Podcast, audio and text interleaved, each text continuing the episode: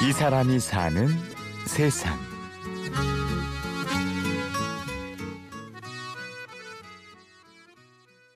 한 여성 앞에 유니폼을 입은 직원 두 명. 그런데 벌을 서듯 무릎을 꿇고 앉아 있습니다. 안녕하십니까 고객님. 감사합니다 고객님. 안녕히 가십시오 고객님.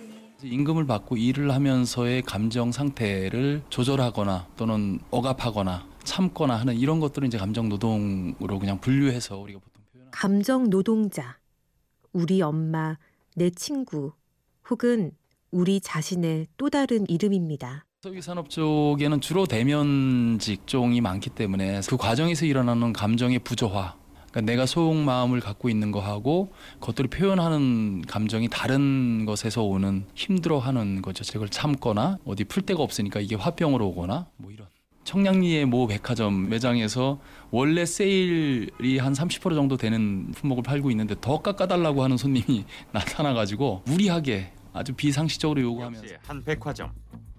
올해 초 이곳 매장에서 한바탕 소동이 어, 있었다. 괴로워하고 있을 때 이제 백화점에 그 관리자가 나타나서 그 손님을 이렇게 말리고 설득하지 않고 그 직원한테 무조건 무릎 꿇고 사과하세요. 이렇게 하니까 이 직원이 심정적으로 너무 치욕감과 깊은 상처를 받으면서 죽으러 간다고 이렇게 옥상으로 올라가서 자살 소동을 했던 적이 있었거든요. 내가 직접 경험하지 않은 사례를 이렇게 들을 때도 아, 저렇게 가해를 하는 사람은 도대체 어떤 생각을 갖고 있을까? 그럼 자기 가족들한테도 저렇게 할까? 뭐 이런 그 사람이 정말 무섭다는 생각을 많이 하게 돼요. 사람이 무섭다 보니까 이 사회 전체가 오늘은 감정 노동자들과 함께 보다 나은 세상을 꿈꾸는 사람 이성종 씨를 만났습니다.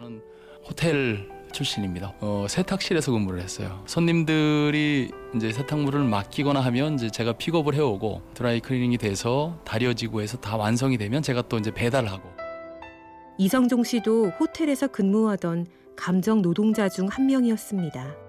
1997년도에 우리 IMF 구제 금융 받을 때가 있었어요. 호텔 쪽도 인력 감축을 쭉 진행하고 그다음에 이제 감축된 인원의 일부를 또 비정규직으로 쫙 채워가는 과정들이 막 급속도로 한 몇 년 안에 이루어져 가지고요. 이런 것들을 바라보면서 이 역할은 개인이 할 수 없는 영역이다. 노동조합을 이제 설립하게 됐고 그래서 열심히 활동하다가 2000년도에 특급 호텔 세 곳의 노동조합이 이제 같이 공동으로 투쟁을 했어요. 파업을 했어요. 이제 이런저런 노사 간의 갈등 이 구조가 이제 좀 오랫동안 지속되면서 저는 거기서 해고가 됐어요.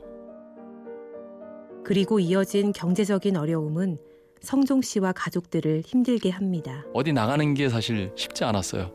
어, 차비도 없고 그래서 그 기간 동안에 가족들도 경북 상주에 처갓집이 있었는데 그쪽으로 다 피난을 갔죠. 근데 다행히 몇몇 주변에 저를 아는 지인들이 저도 모르게 무명의 이름으로 이렇게 통장에 돈을 보내주신 분들이 몇 분 있어요. 계속 매월 그런 분들이 없었으면 아마 굉장히 좀 정신적으로도 진짜 고단해졌을 것 같아요. 주변의 말 없는 응원과 도움으로 그는 다시 일어섭니다. 지금 현재 있는 이 단체에 들어와서 다시 이제 일을 시작하면서 가족이 한 3년여 만에 다시 합치게 됐고 그래서 가족들한테는 미안하죠. 그 당시의 얘기를 가급적 안 꺼내려고 하죠. 이성종 씨는 감정 노동 네트워크에서 같은 아픔을 가진 사람들과 함께 고민을 시작합니다. 감정노동 전국 네트워크는 노동 단체들이 이제 상당수 포함되어 있고 법률 단체도 있고 여성 단체도 있고 연구소도 있고 종교 단체도 있고 해서 한 26개 단체가 감정노동 문제를 같이 좀 해결해 보자. 어, 이렇게 이제 모인 거죠. 저는 이제 네트워크의 이제 집행위원장을 맡으면서 이제 여러 가지 에, 일들 기획하고 뭐 모색하고 입법 추진 사업도 하고 이렇게 하고 있는 거죠. 예전에 2000, 2009년, 2010년, 2011년 요때는 3년 동안 한 주에 한 차례도 안 빼고 캠페인을 했었어요. 백화점 앞에서, 마트 앞에서, 면세점 앞에서. 3년 동안 발로 뛰었지만 감정 노동자들에 대한 세상의 시선이 쉽게 바뀌지는 않았습니다. 결국은 하다 보니까 아 이게 별로 이렇게 바뀔 생각이 없는 거예요. 이 사회가 아 이거는 그러면 뭔가 강제하는 것이 필요하겠구나. 그래서 이제 법 을 생각하게 된 거고 2012년도부터 감정노동 관련한 법안을 계속 의원실 통해서 이제 발의를 시작해서 16개 법안 발의가 됐는데 그 중에 이제 하나가 통과가 된 거죠. 금융권 감정노동자 보호법이 정말 다행인 거고 음, 앞으로 이제 좀 더 이렇게 보완해서 이제는 조금씩 사람들의 마음이 움직이는 것을 느낍니다. 최근에 그래도 좀 희망이 있었던 거는 감정 노동자들을 힘들게 하는 소비자들이 감정 노동에 대해서 인식을 하기 시작하면서 우리나라의 유력한 소비자 단체들이 모여가지고 감정 노동을 생각하는 소비 문화 운동을 쭉 3년째 해오고 있어요. 어, 그래서 너무 고맙기도 하고 우리는 뭐 감정 노동 당사자니까 이제 그런 걸 성종 씨는 서로가 존중하고 배려하는 세상을 꿈꾸어 봅니다.